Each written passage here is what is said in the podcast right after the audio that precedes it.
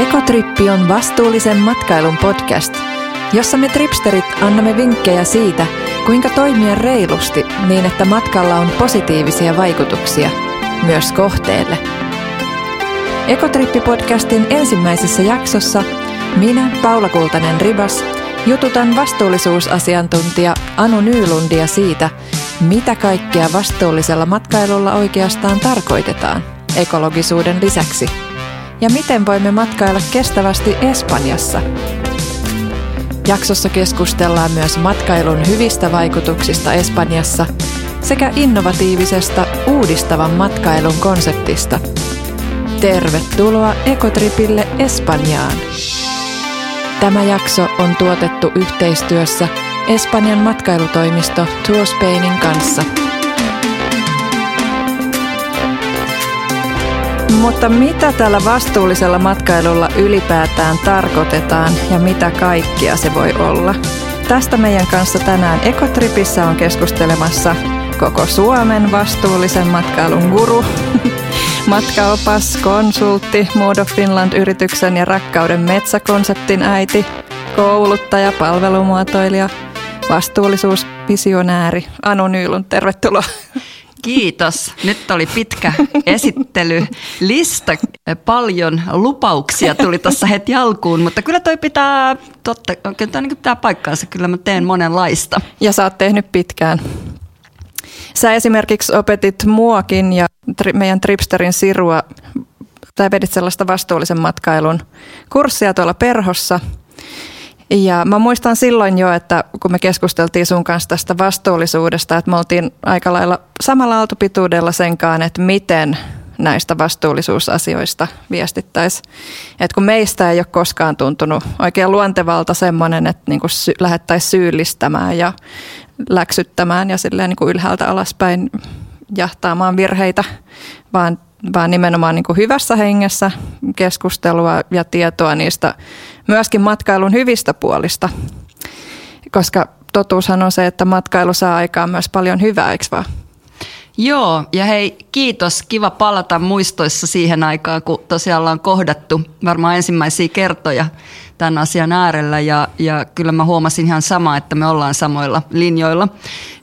Ja edelleen olen sitä mieltä, että positiivisen kautta me saadaan edistettyä tätäkin asiaa paljon paremmin kuin, että syyllistetään. Ja en itse tykkää sellaisesta, että asetetaan mustavalkoisia asetelmia ja syyllistetään, mitä nyt taas näkyy välillä keskustelussa. No aika paljon. Joo, että se ei niin kuin jotenkin johda mihinkään mun mielestä, että sikäli kiva tehdä samanhenkisten ihmisten kanssa tätä työtä ja keskustella aiheesta ja viedä asiaa oikeasti eteenpäin. Ja siis matkailu tuottaa niin paljon hyvää ja siitä ei niin kuin pitäisi syyllistää. Mutta puhutaan nyt tässä podcastissa vaihteeksi niiden uhkakuvien sijaan siitä, mitä kaikkea me voidaan tehdä, että miten me voidaan toimia matkalla vastuullisesti, koska sillähän on aika paljon väliä, että miten me matkustetaan, missä me yövytään, mitä me syödään, mitä soppaillaan ja niin poispäin. Että se, niin kuin säkin sanoit siellä Perhon kurssilla, niin vastuullisuus on tekoja.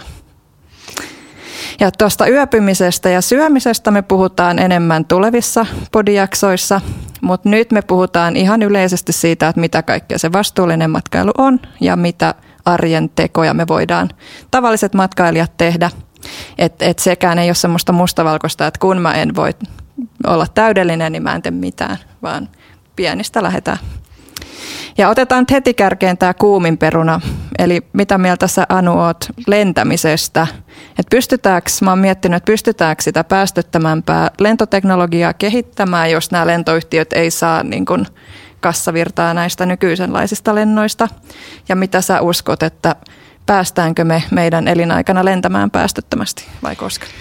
Joo, tämä on aina se kuumin peruna todellakin ja tätä ei kyllä voi ohittaa, se on ihan totta, koska tästähän niitä keskusteluja eniten käydään tuolla kaikilla mahdollisilla niin kuin median palstoilla ja sosiaalisen median palstoillakin. Ja tämä on yksi aihe myös, mikä tuo just sitä mustavalkoisuutta, että pitäisi ottaa kanta puolesta tai vastaan ja olla sit, niin kuin tosi radikaalisti jomman kumman puolen taustalla, mutta mä en kuulu siihen joukkoon, tietenkään mä oon ihan nuoresta asti ollut matkailualalla töissä ja mä näen, että kulkeminen, liikkuminen on se on vaan niin tärkeä osa matkailua.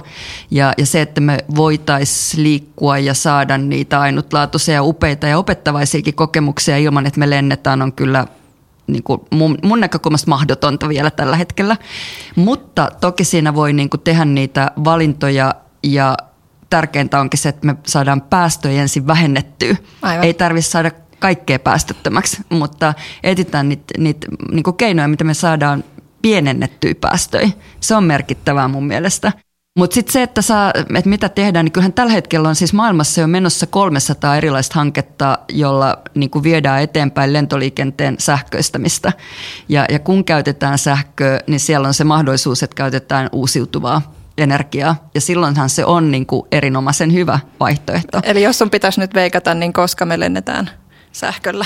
No tutkijoiden mukaan 2025 alkaa olla jo aika paljon näitä tämmöisiä niin kuin noin 20-paikkaisia lentokoneita Pohjoismaissa, Iso-Britanniassa, Yhdysvalloissa ja Uudessa-Seelannissa. Okei, eli aika pian siispä. Niin, mutta ne on niitä pieniä koneita. Ja onhan nytkin potkurikoneethan on hyvin vähäpäästöisiä. Et tavallaan niin kuin niitä ratkaisuja alkaa löytyä. No mä sanoisin, että 2050 alkaa olla parempi tilanne, koska silloin on niin kovat paineet tähän koko, ainakin Euroopassa. Hiilineutraaliuteen. Niin. Että jos EU tavoittelee hiilineutraaliutta 2050, niin kyllä silloin pitää lentoliikenteenkin olla aika pitkälle jo hyvin vähäpäästöistä. No mutta tämähän oli rohkaiseva uutinen. Joo. Ja sitten pitää myös muistaa, että se kokonaisuus ratkaisee omassakin hiilijalanjäljessä ja sitä kannattaa myös seurata, että esimerkiksi Sitran laskuri on aika hyvä. Mä laskin just eilen oman hiilijalanjälkeni, olen sitä aikaisemminkin laskenut, mutta nyt taas... Niin mulla esimerkiksi, kun mä asun pienissä neliöissä, mulla ei ole autoa, en syö punaista lihaa tai maitotuotteita ja ostan suurimman osan vaatteista perheelle käytettynä, niin sillä laskettuna mä voisin lentää 2 edestakasta lentoa vuodessa Barcelonaan ja silti mun hiilijalanjälki olisi vain puolet keskimääräisen suomalaisen päästöistä, eli semmoinen 3900. Mutta sitten jos mä haluan päästä siihen, mikä on se tavoite vuonna 2030, eli 2500 kiloa per henkilö, niin sitten sillä päästömäärällä mä saisin lentää alle 5 tuntia vuodessa. Eli esimerkiksi vaan toiseen suuntaan, tai sitten edestakainen lento Barcelonaan joka toinen vuosi, tai sitten että lentäisi niinku puoli matkaa ja loput matkasta menisi junalla. Että ei sekään mahdotonta olisi. Mutta pointtina tässä, että se kokonaisuus ratkaisee ja kannattaa olla tietoinen niistä valinnoistaan. Milloin sä oot viimeksi laskenut sun hiilijalanjäljen ja mitkä sulle on ne, mistä sä mieluiten nipistät? Joo, kyllä mä säännöllisesti käyn tekes, koska niin mä myöskin muita kehotan sitä tekemään, niin toki pitää itse pysyä linjassa myöskin. Ja se on mun mielestä tosi mielenkiintoista. Niissä on vaan aika paljon eroja. Riippuu vähän, tekeekö esimerkiksi mä käytän yleensä ilmastodietti.fi tai sitten tätä Sitran elämäntapatestiä. Mulle tulee niistä ihan eri tulokset. Okay. Jostain syystä, että sekin on, me eletään vähän sellaista aikaa, niin kuin että ei voi sille aina tulkita ihan suorilta kaikkea, vaan enemmän niin kuin miettii just suuntaan antavia. Nimenomaan, joo. Kyllä mä jään reilusti kyllä alle myöskin, että mulla pyörii siellä niin kuin, no toisessa jää 3000 ja toisessa jää vähän alle tuohon 5000. Ja no, mulla on rivitaloasunto, mikä tuottaa vähän enemmän ehkä kaikkinensa, mutta toki kyllä mä oon esimerkiksi, mulla on ollut jo vuosia uusiutuvaa energiaa, oon asennuttanut ilmalämpöpumppua kotiin, hain koko ajan niitä niin kuin keinoja, miten mä saan. Mä oon ollut kasvissyöjä lapsesta asti ja kulutuskäyttäytyminen on muuttunut radikaalisti vuosien varrella. En todellakaan enää osta mitään niin kuin tosta vaan. Eli mieluummin elämyksiä. Ehdottomasti, joo. Niin kuin, että tuotteiden ostaminen on kyllä tosi minimaalista ja just mielellään kannatankin sitten taas palveluita ja siihen mä niin kuin kehotan kaikkiin, että vaikka tuntuisi, että ei tarvii vaikka matkaillessa palveluita, niin se on se paras keino mun mielestä. Niin ja kuin, niistä jää niin kuin paljon pidemmät muistot. Joo, ehdottomasti, joo, kyllä. Mitä sä oot muuten nähnyt ton vastuullisen matkailun kehityksen? Just sanoit, että 90-luvulla kun aloitit, niin silloin sitä sanaa, en mä tiedä oliko sitä edes olemassa, oliko semmoista termiä edes olemassa kuin vastuullinen matkailu, niin miten sä oot nähnyt sen Espanjassa sen vastuullisuuden kehittymisen tänä aikana ja mikä sun suhde ylipäätänsä on Espanjaan, että missä päin siellä sä oot eniten viettänyt aikaa? Joo, silloinhan puhuttiin vielä kestävästä matkailusta, että tavallaan 2002, kun oli tämä kaupungin deklaraatio, niin sitten julistettiin vastuullisen matkailun sana ja silleen sen saman niin kuin siirtymän mukana mäkin olen elänyt tässä omassa ammatillisuudessa, että mä oon ollut siis oppaana ja sitten mä oon jäänyt pidemmäksi aikaa Alicanteen Costa Blancan rannikolle niin kuin elämään ja perustamaan perhettä. Että silloin opasaikoina mä olin näissä hyvin tunnetuissa massamatkailukohteissa Gran Canarialla ja Mallorcalla ja Benidormissa. Ja se on ollut tosi opettavaista ja niiden kautta mä seuraan edelleenkin ja olen käynyt niissä säännöllisesti niin kuin ihan niin kuin myöskin oppimassa ja näkemässä, että miten asiat kehittyy. Ja niin kyllähän se on mennyt samaan tähtiin ympäri maailmaa, että ekologisuudesta on lähtenyt se ajattelu liikkeelle ja se on ollut semmoista niin kuin konkreettisinta, mihin on kiinnitetty huomiota, jätehuolto ja veden säästäminen ja ettei siivota huoneita joka päivä ja ei vaihdeta pyyhkeet, että tämä on varmaan se, mitä kaikki tunnistaa. Niin on. Ja otetaanpa itse asiassa tarkasteluun nämä kaikki, kun vastuullinen matkailu ei ole kuitenkaan vain sitä ekologisuutta, vaikka siitä eniten puhutaan, mutta käydään läpi, mitä kaikkia näitä osa-alueita onkaan ja aloitetaan kuitenkin siitä ekologisuudesta, että mitä kaikkea tämä itse asiassa tarkoittaa ja miten me voitaisiin huomioida tämä aspekti, kun me Espanjassa matkustetaan, että niin kuin sä just sanoitkin, niin just nämä perusasiat, ainakin, että se veden ja sähkön säästäminen ja jätehuolto, että kierrätetään. Se on Espanjassa aika helppoa se kierrättäminen monessa paikkaa. Kyllä, se on ihan totta. Mutta silti esimerkiksi kun mulla on siellä tuttuja matkailualalla töissä, etenkin majoituspaikoissa, niin kyllä he edelleen sanoo, että vaikka se on tehty suht helpoksi, nehän ei ole välttämättä, että siellä huoneessa voi eri astioihin kierrättää, mutta heti kun sä menet kadulle, niin siellä on niitä keräyspisteitä kyllä ympäri niin kuin monissa paikoissa Espanjaa todella hyvin, niin silti siellä kyllä tulee edelleen eteen se, mikä on sieltä munkin 90-luvun alusta ollut ihan saman asian äärellä olla oltu, että ei siltikään niin kuin nähdä sitä vaivaa, että vietäisi ne oikeasti ne roskat sinne eri näihin keräilypisteisiin. Että kyllä me voidaan vähän siinä jokainen mennä itseemme, että kun me ollaan niin tunnollisia täällä Suomessakin kotimaassa, että tehtäisiin se sama myös siellä matkalla. Siinä on edelleen kyllä tämmöinen käppi, missä eletään. Musta tuntuu, että nämä nuorempi polvi, jotka on niin silleen kasvanut ihan syntymästä saakka siihen, niin mä luulen, että niiden mukana tulee sellainen muutos tähän viimeistään. Mutta siis totta kai jokaisen pitäisi se itse muistaa matkalla, ettei mennä sinne sitten niinpä, kyllä. Toimimaan eri tavalla, kun se kumminkin helpoksi on tehty. Mutta mitäs muuta tähän ekologisuuteen, esimerkiksi niin kuin luonnon osalta? Joo, Espanjassa on itse asiassa hienosti aika monissa paikoissa jo herätty siihen luonnon säilyttämiseen, eli ollaan tarkkoja siitä, esimerkiksi mä oon ollut siellä vaellusreissuilla, niin siellä pitää niin kuin pyytää sellainen lupa, että saa mennä luonnonsuojelualueelle vaeltamaan, ja niitä myönnetään vaan esimerkiksi tuolla, mä olin Grasalemassa, niin siellä sai vaan 20 päivässä mennä sille alueelle. Se on mun mielestä hieno keino oikeasti, niin että tehdään rohkeita päätöksiä, ja mun mielestä tuollaista pitäisi tehdä, ja siinä on myöskin turvallisuusaspekti, ne tietää, ketä siellä on siellä reiteillä, ja mulle tuli ainakin sitten vaan positiivinen olo. Mun mielestä oli tosi hienoa, että tällaista tehdään. Ja niin kun kantokykyhän siinä on taustalla, että ei haluta rasittaa luontoa liikaa ja että huolehditaan siitä, että siellä ei tosiaan niin kuin kulu se luonto liikaa eikä häiriinny luonto liikaa. Niin tämä on mun mielestä ollut yksi todella upea esimerkki Espanjasta, että me voidaan tosiaankin oppia paljon myöskin ja sitten myöskin ottaa asiasta selvää ennakkoa. Eli kun tällaisia kohteita on, ettei ne tule sit yllätyksenä siellä paikan päällä, vaan niin kuin se ennakkoon tiedon hakeminen on noissa luontoelämyksissäkin mun mielestä tosi tärkeää. Ja sitten ei ole yhtään huono idea ottaa paikallista opasta tai osallistua paikallista järjestämiin retkiin. Että sitten mennään ainakin sen mukaan, miten kuuluu mennä. Ja siitä saa niin paljon enemmän irti itsekin sitten, kun paikallinen opas kertoo. Joo, kyllä, ehdottomasti.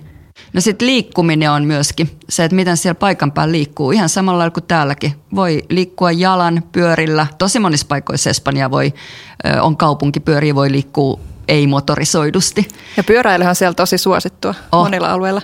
Kyllä, joo. Ja siihen on jo mahdollisuuksia monin paikoin myöskin. Ei se pitää muuten myös mainita toi Renfe, eli Espanjan valtion rautatiet, niin ne käyttää 80% uusiutuvaa sähköä. Joo, kyllä. Tai uusiutuvilla tuotettua. Joo, ja Espanjassahan on ihan mielettömän hyvät mahdollisuudet kulkea junalle. Että esimerkiksi Espanjassakaan niin ei mulla tulisi mielenkään siellä lentää maan kohteesta sisällä toiseen, vaan kyllä mä ilman muuta menen sielläkin aina junalla tai linja-autoilla. Siellä on linja-autoliikenne myös tosi hyvää. Niin on. Ja siellä on myös panostettu siihen linja-autoliikenteen niin kuin vähän päästöisyyteen.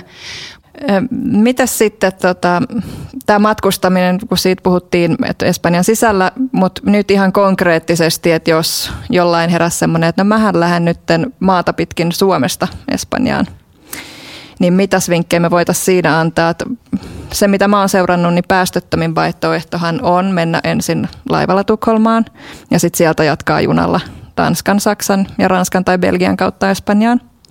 Ja tämmöinen junamatka, Suomesta nyt pitää aina se laiva ottaa siinä ensin, mutta tämmöisiä matkoja voisi tehdä 5 kappaletta niin kuin yhden edestakaisen lennon päästöillä.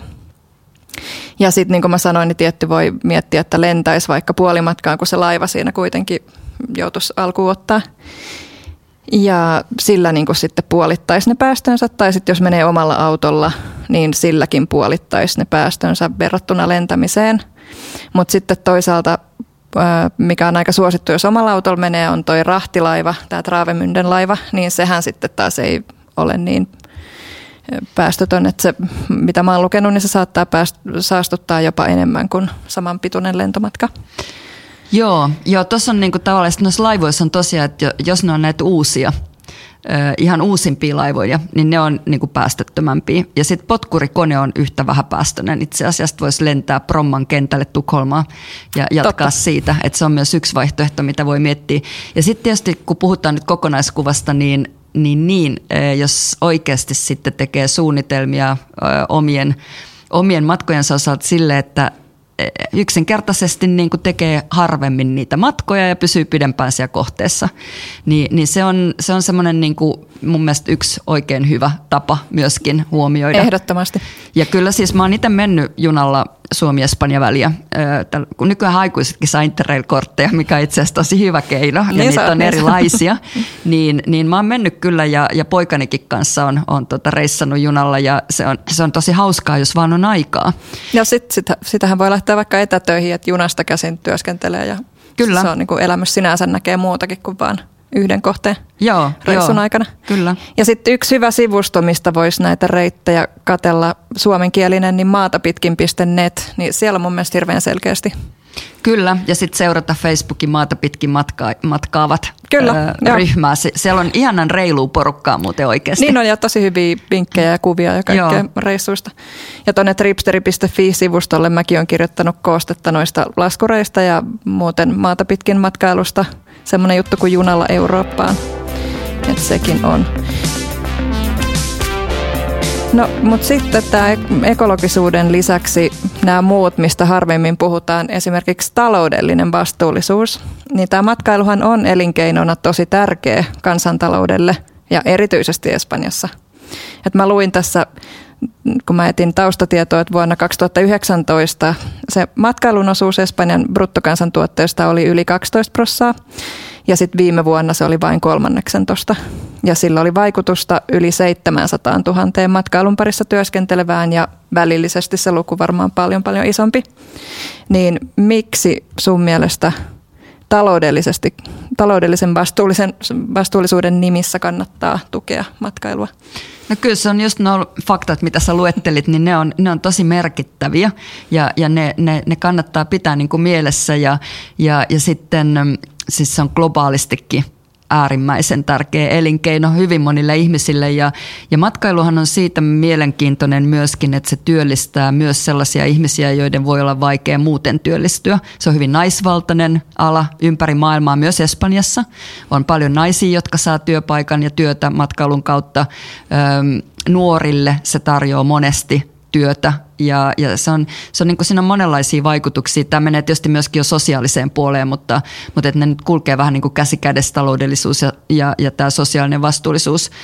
Ja se on niin kuin hyvä muistutus myöskin, että mitä enemmän sit käytetään sitä rahaa siellä paikan päällä kohteessa ja oikeasti, niin kuin, ettei pihtailla sen rahan käytön kanssa. Vaan, tästä suomalaisia usein. Joo, joo. Et käytetään sitä. Niin, kyllä siis Espanjassakin se on niin kuin tärkeää, että ne pienetkin yritykset saa sitten matkailijoita sitä tukea, koska se myös edesauttaa sitä, että matkailijoihin suhtaudutaan positiivisesti, kun matkailijat oikeasti tuo hyvää sillä alueella. Niinpä niin. Ja sitten just se, että kun matkailee ja käy syömässä ravintoloissa ja ostaa niitä paikallisia tuotteita ja käy just museoissa ja käy näyttelyissä ja esityksissä, niin se raha jää sinne. Joo, kyllä. Että kaikki raha, mitä käytetään, on niin kuin jollekin hyväksi. No sitten tämä vastuulliseen matkailuun kuuluu just tämä sosiokulttuurinen puoli, mistä just mainitsit vähän. Että nämä on aika niin kuin kytköksissä taloudellisuus ja sosiokulttuurinen puoli. Eli just tämä, että matkailun tulee hyödyttää sitä paikallistaloutta, pienyrittäjiä ja sitten niinku kunnioittaa sitä kulttuuria. Joo, se on ihan totta. Ja tavallaan siinä on niinku se sosiaalinen puoli kytkeytyy vahvasti just näihin työllisyysvaikutuksiin ja siihen myöskin niinku paikallisten ihmisten kunnioittamiseen ihmisenä ja niiden, että paikalliset saa asettaa myös ne rajat, että mihin mennään. Ja niin, että usein Espanjassakin on sit niitä alueita, että paikalliset itse toivoiset siellä säilyisi se heidän oma elämäntyylinsä ja rauhansa, että ei tavallaan myöskään mennä väkisin sinne, minne ei olla tervetulleita. Eli mun mielestä siinä se niin kuin kunnioittaminen kaiken puolin kuuluu siihen sosiaaliseen vastuuseen tosi vahvasti.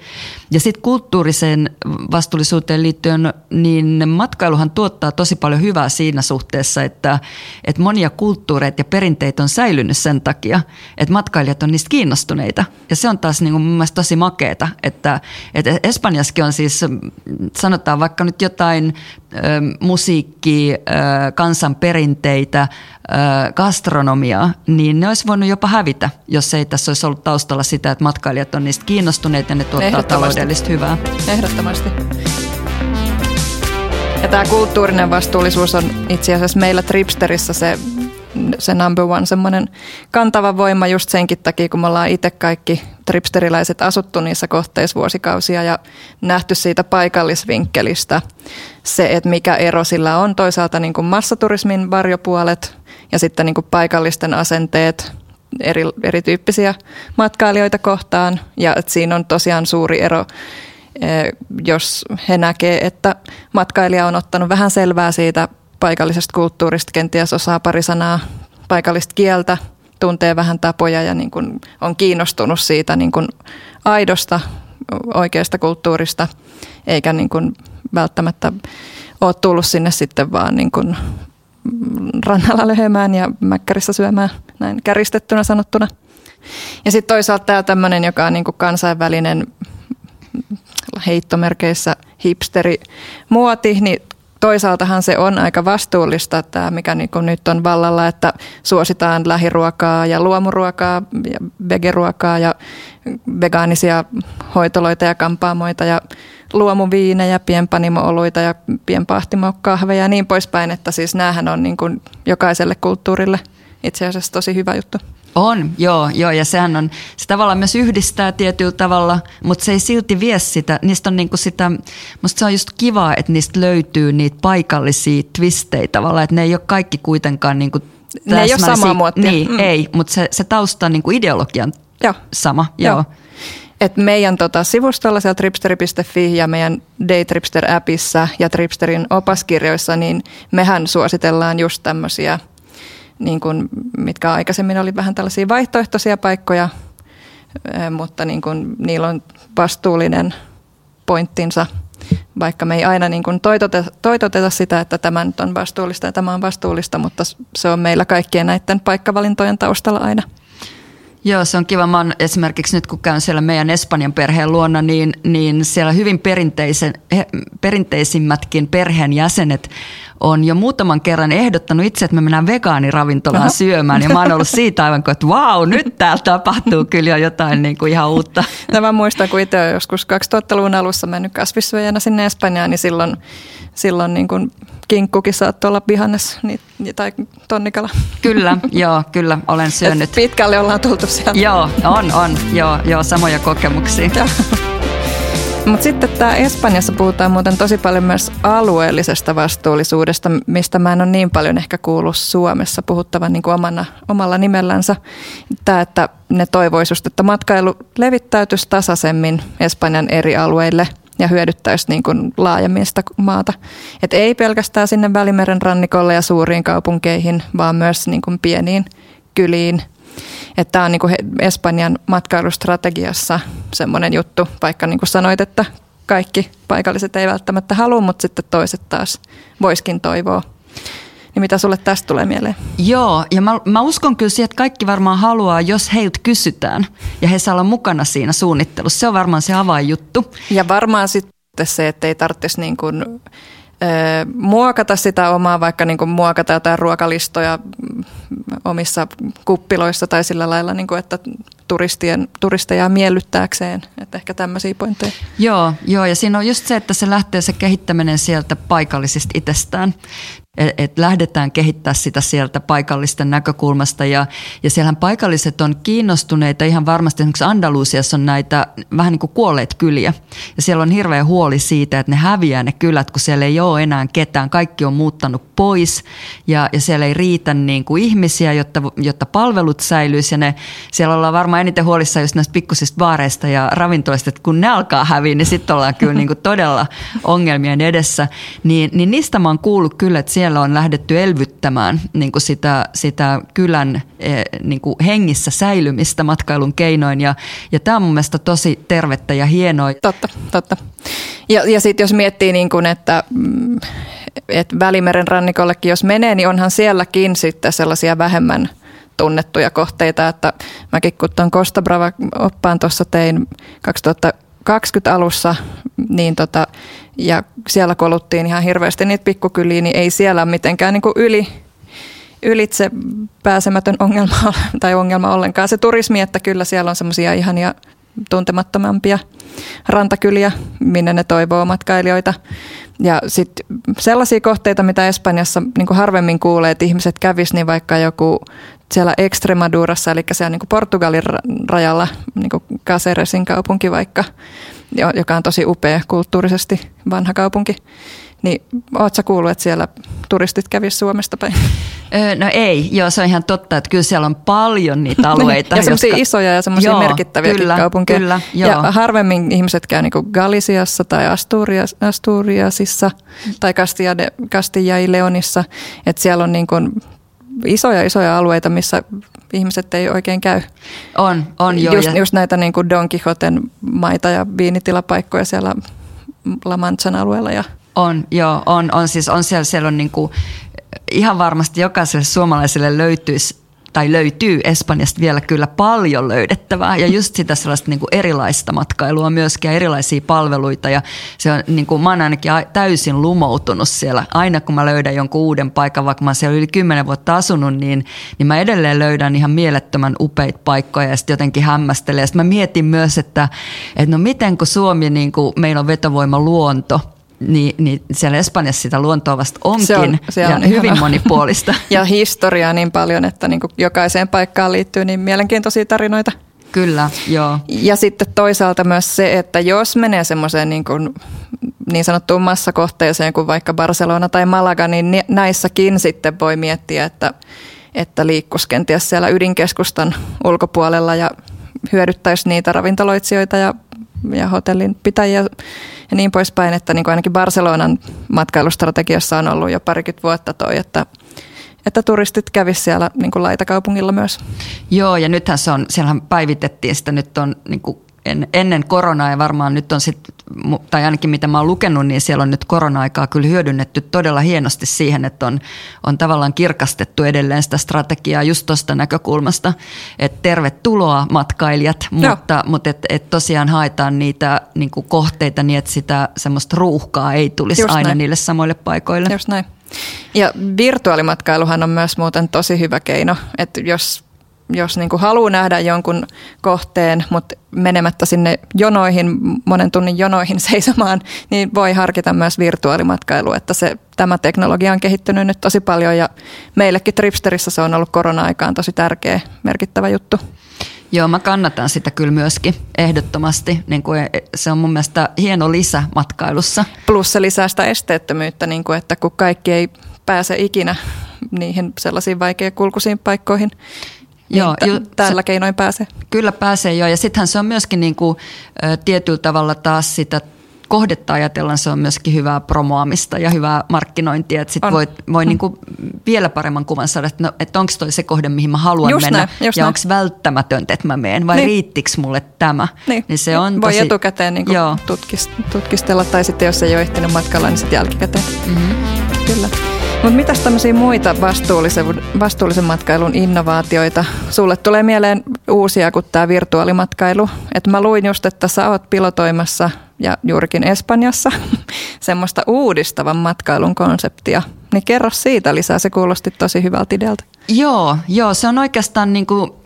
Uudistavan matkailun niin kuin perusideassa on just ehkä toi, mihin mä viittasin niiden kylien kehittämisen osalta, että kehitetään matkailua paikallisten kanssa ja niin, että ei ulkoapäin tuotteisteta ja kehitetä niitä palveluita, vaan ne tulee sieltä sisältä. Ja sitten siinä on ajatuksena niin kuin ehkä semmoinen, jos hyvin lyhyesti sanotaan, niin sense of place, eli pysähdytään oikeasti, ne paikalliset miettii, että mikä tämä meidän paikan henki on, mitä me halutaan, millaisena me halutaan, että tämä paikka säilyy. Ja sitten siinä on toinen puoli se, että halutaan myöskin kiinnittää huomiota, että jos on jotain, mitä pitää ennallistaa, eli on tehty ehkä jo jotain ylilyöntejä tai virheitä, niin uudistavalla matkailulla etsitään niin kuin keinoja, kehitetään ja innovoidaan palveluita, joilla ennallistetaan esimerkiksi jo jollain tavalla niin kuin liian kulunutta luontoa, että sitten ne palvelut onkin sellaisia, millä päästään ennallistamaan jo mahdollisesti. Toihan on tosi aittoja. Hyvä. Eli voiko tätä niin kuin miettiä myös niin kuin päästökompensoinnin tapana? Voi kyllä joo, kyllä voi. Et toki siinä niin kuin tässäkin ajattelussa ensimmäisenä mietitään, että miten päästöjä vähennetään ja sitten seuraavana voidaan miettiä, miten me kompensoidaan niitä päästöjä. Eli esimerkiksi onko se niin kuin sama idea kuin tämä rakkauden metsä, että kasvatetaan? Joo, kyllä siis rakkauden metsä on konseptina uudistavan matkailun mukainen. Mm-hmm. Joo, että pääsee istuttaan sen puun ja siinähän on myöskin se rakkaus ja välittäminen taustalla ja tässä on niin kuin, tämä uudistava matkailu on hyvin humaania, eli mietitään, että miten tuotetaan hyvinvointia itselle, miten sitä tuotetaan muille ja miten sitä tuotetaan luonnolle. Ja kerro vielä tarkemmin siitä sun pilotista, oliko se Baskimaalla vai missä se oli? Se oli Cantabriassa. Niin just. Joo, eli siellä niin kuin Baskimaan ja Asturian ja Galician naapurimaakunta tavallaan, siis siinä oli ideana se, että ollaan pidempään kohteessa, sesongin ulkopuolella, nämä on myöskin vastuullisuutta niin kuin edistäviä toimenpiteitä, ja sitten nimenomaan diginomadeille, eli siellä oli on mahdollistettu se, että siellä voi tehdä töitä hyvinkin siellä paikan päällä, ja sitten ajatuksena tämmöinen yhteisöllisyys, eli siellä on sitten samaan aikaan diginomadeit eri puolilta, Eurooppaa nyt ainakin, eli saa verkostoitua muiden samahenkisten kanssa todennäköisesti. Toi on ihan älyttömän hyvä idea, koska se yhdistää niin monta tuommoista megatrendiä. Ja sitten siinä oli se, että siellä järjestettiin järjestetään retkiä, joissa just pääsee esimerkiksi vuohipaimenen kanssa vuoristoon ja näkee sitä hänen elämäänsä ja osaa arvostaa sitä hänen työtään ja sitten niinku päästään mukaan siihen juuston valmistukseen ja sellaista, että mennään siihen, niinku, päästään vähän niin kuin iholle siihen paikallisuuteen. Ja se lisää ihan varmasti sitä niinku kunnioitusta, sitä kulttuuria kohtaan ihan eri tavalla, kun on nähnyt sen ihan kädestä pitäen ja ihmiset ehkä integroituu jopa paremmin, ottaa osaksi niinku toisesta kulttuureista, omaksuu asioita. Ja siis mulle tuli niinku heti siitä semmoinen, että tuosta varmaan niinku lähtee syntymään tuommoisessa yhteisössä uusia innovaatioita, niinku ties millä saralla, taiteen tai tieteen tai vaikka bisnesideoidenkin saralta. Joo, niin mäkin uskon. Tuo on aika niinku hedelmällinen mahdollisuus. Joo. Eli summauksena nyt vielä tähän loppuun, niin Espanjaan ja Espanjassa voi matkustaa vastuullisesti, jopa hiilineutraalisti. Jos lennät, niin suosi kompensointia, lennä harvemmin ja viivy siellä kohteessa pidempään, mieluiten sesongin ulkopuolella, vaikka etätöissä. Ja muita vastuullisuusvinkkejä sitten, niin tutustu kohteeseen etukäteen, opettele pari sanaa espanjaa, liiku niiden kuormitetuimpien massa-alueiden ulkopuolella, käytä palveluita ja syö ja shoppaile ensisijaisesti lähellä tuotettua. Ja itse asiassa mä jostain luin, että tuohon omaan hiilijalanjälkeen voi jopa niin kuin tulla parannusta sillä, että viettää just pidemmän aikaa Espanjassa vaikka sen sijaan, että lämmittää niitä suuria neliöitään Suomessa, koska Suomessahan se asuminen on se suurin osa sitä hiilijalanjälkeä. Joo, toi on mielettömän hyvä pointti. Että kaikki nyt sitten talvehtimaan ja etätöihin ja uudistavaan matkailuun mukaan sinne Espanjaan. Et koska sä oot seuraavan kerran itse menossa Espanjaan, mä oon nyt 2 vuotta ollut reissaamatta tässä. Nyt tänä talvena ollaan menossa juurikin pariksi kuukaudeksi sinne Espanjaan. Joo, mulla on todennäköisesti lähden ensi keväänä huhti-toukokuussa itse kokemaan tämän uudistavan matkailun mukaisen diginomadireissun, että lähden etätöihin sinne Pohjois-Espanjaan, että nyt ainakin on suunnitelmissa ja aion mennä maata pitkin, jos vaan mahdollista. Aivan mahtavaa. Voisit kirjoittaa Tripsterin blogiin siitä jutun. Joo, voidaan. Se olisi mielenkiintoista. Voidaan hyvin keskustella mielellään. Mut kiitos Anu Nylund, kun olit täällä juttelemassa vastuullisuudesta ja toivotan paljon onnea tälle uudistavalle matkailun konseptille. Kiitos tosi paljon, että sain tulla. Tämä oli ihan mahtava juttu. Kiitos rakkaat kuulijat seurastanne. Jatkamme matkaamme Espanjassa myös 2 seuraavassa Ekotrippi-podcastin jaksossa, joissa perehdymme Espanjan kestävään majoitustarjontaan sekä vastuullisiin lähi-, luomu- ja vegeravintoloihin. Ekotrippailemisiin!